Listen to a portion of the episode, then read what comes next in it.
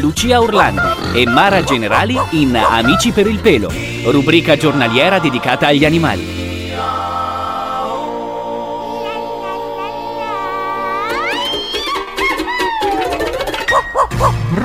Eccoci qua. Ciao Lucia, Oh, che freddo. Oggi, eh sì, e oggi vediamo come fare ad adattarci al freddo. Quali sono gli animali che vivono solo in regioni fredde, e il che significa che al caldo soffrono eh, realmente, e come hanno fatto ad adattarsi a temperature di parecchio sotto lo zero. Incredibilmente fredde. non solo, ma costantemente sotto lo zero. Diciamo che uno dei trucchi più in voga presso questi animali sono le dimensioni. Più si è grossi, più facilmente si conserva il calore. Un animaletto piccolino ha un metabolismo velocissimo, facilmente rimane senza grasso sottocutaneo, senza riserve, facilmente va in ipotermia e ahimè, facilmente È destinata a brutta fine. destinato a brutta fine. Un bestione ha delle enormi riserve sottocutaneo di grasso. È bello enorme, è più difficile che si raffreddi e quindi riesce a sopravvivere più facilmente negli ambienti freddi. Prendiamo due esempi tipici di animali di ambienti freddi, per esempio l'alce. L'alce è un bestione grosso come un cavallo, è un ruminante, appartiene è un parente dei cervi e delle capre, è un animale di grosse dimensioni, come secondo sistema, oltre alla dimensione grande, è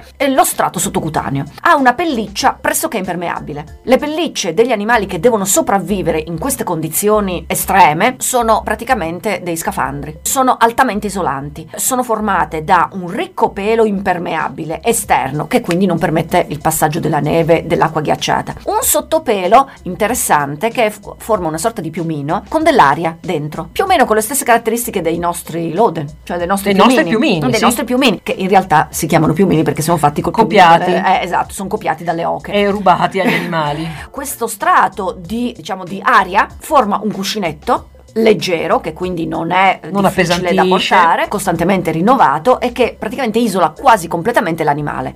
Oh, chiaro che nelle gambe eh, eh, il freddo viene sentito, ma ci sono dei sistemi di scambio per cui il sangue che viene raffreddato all'esterno raffredda il sangue che va verso la gamba in maniera tale che verso la gamba ci sia sempre sangue caldo. È un sistema di scambio simile a quello dei nostri boiler, in maniera tale da non costringere l'animale a dover costantemente riscaldare il sangue delle zampe. Le zampe poi, nonostante siano animali di grossa mole, sono a forma di racchetta, chiaro, perché devono impedirgli di Profondare. di sprofondare.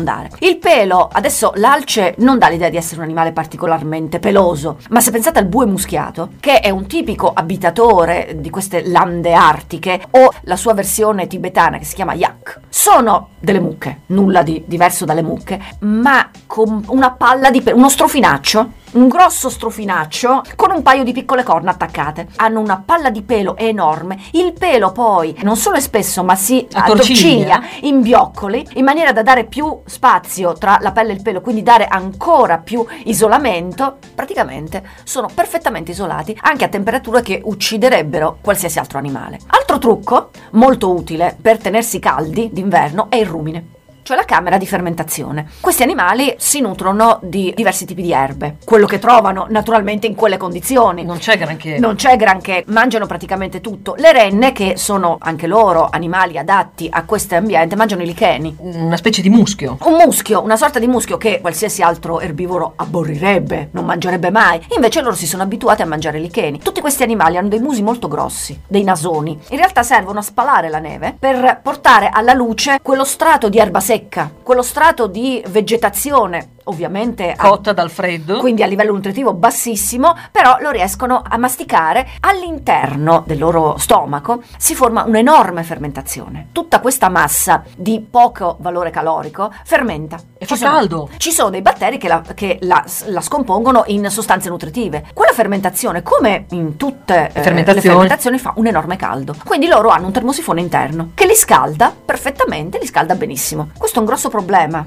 Quando la temperatura supera i 5 gradi, sopra lo zero, Loro soffrono perché per loro è Moltissimo. molto caldo. perché per loro è veramente caldo. O migrano in zone più fresche, più fresche secondo la Più loro fredde. secondo la loro oppure per esempio l'alce ha trovato una soluzione l'alce sta in acqua Ah, lì sta fresca. lì sta fresca ovviamente le acque che frequenta l'alce sono semighiacciate anche in estate, quindi eh, fresca eh, visto sempre dal suo punto di vista. In queste acque gelide però si formano tantissime piante acquatiche e l'alce è in Mangia grado quelle? mangia quelle. È importante perché queste piante acquatiche in realtà sono altamente nutritive rispetto al cibo invernale e con queste lui fa il suo bel strato di grasso che lo proteggerà durante l'inverno. Stessa cosa il bue muschiato, il bue muschiato tende a muoversi però, va a cercare i, i punti proprio più freddi e durante l'estate si rimpinzano di sostanze molto, molto proteiche, Molto caloriche. in modo poi di avere lo strato sottocutaneo. Diciamo che degli animali che vivono al freddo è un pesce, una serie di pesci, varie specie di pesci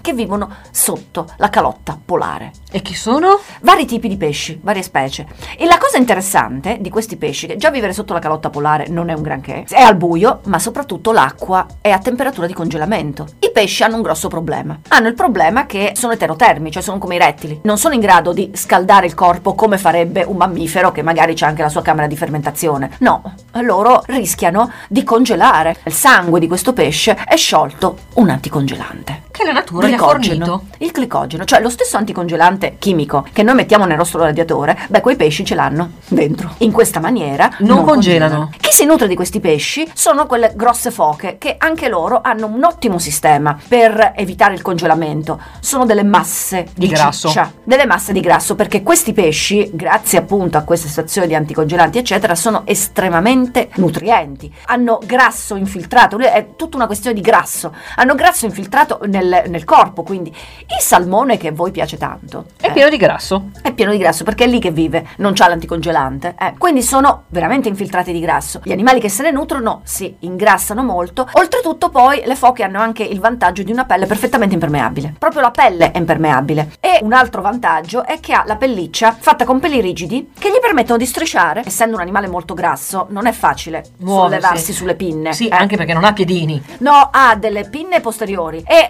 anteriormente c'ha queste tipo manine, però in realtà sono fatte a forma di pinna. Sul ghiaccio non avrebbero molta presa, però la sua pelliccia è in grado eh, come di avere delle- una- eh, dei peli talmente duri che si agguantano nel ghiaccio e gli permettono di strisciare. Una volta la pelle di foca si usava sugli sci. Sì, ma ancora si dice pelle di foca, anche se adesso è veramente una sostanza sintetica, una, una stoffa sintetica, si dice ancora di mettere la pelle di foca, per esempio, sulle racchette. sulle racchette per il fatto che appunto avevano questa chiaramente adesso non si può uccidere una foca per andare eh, a, A fare un giretto, sì, in montagna. eh, quando le foche venivano uccise per altri motivi ecco che eh, questa pelle di foca aveva un significato. Quindi loro si sono organizzati molto bene. Il problema anche loro è sempre quello del caldo. Quando fa caldo questi animali soffrono moltissimo. Quindi sono costretti a stare sempre in acqua per rinfrescarsi. Addirittura ci sono casi di, cioè le foche possono vivere praticamente solo in acqua, vanno solo nel periodo della riproduzione all'asciutto, ma per il resto vivono in acqua, anche loro vivono sotto lo strato di ghiaccio. Ghiaccio. È davvero Eh, incredibile. È incredibile. Per respirare utilizzavo dei buchi del ghiaccio sopra il buco.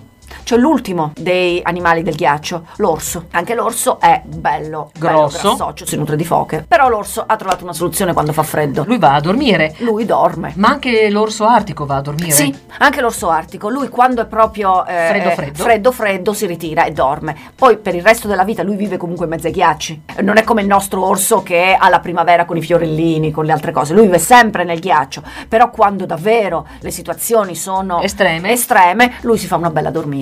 E poi ne parliamo tra qualche... Abbiamo conosciuto gli animali che davvero hanno necessità di freddo per, eh, per vivere. Torniamo domani, avremo altre storie da raccontarvi. Ciao Lucia. A presto. Lucia Orlandi e Mara Generali in Amici per il pelo, rubrica giornaliera dedicata agli animali.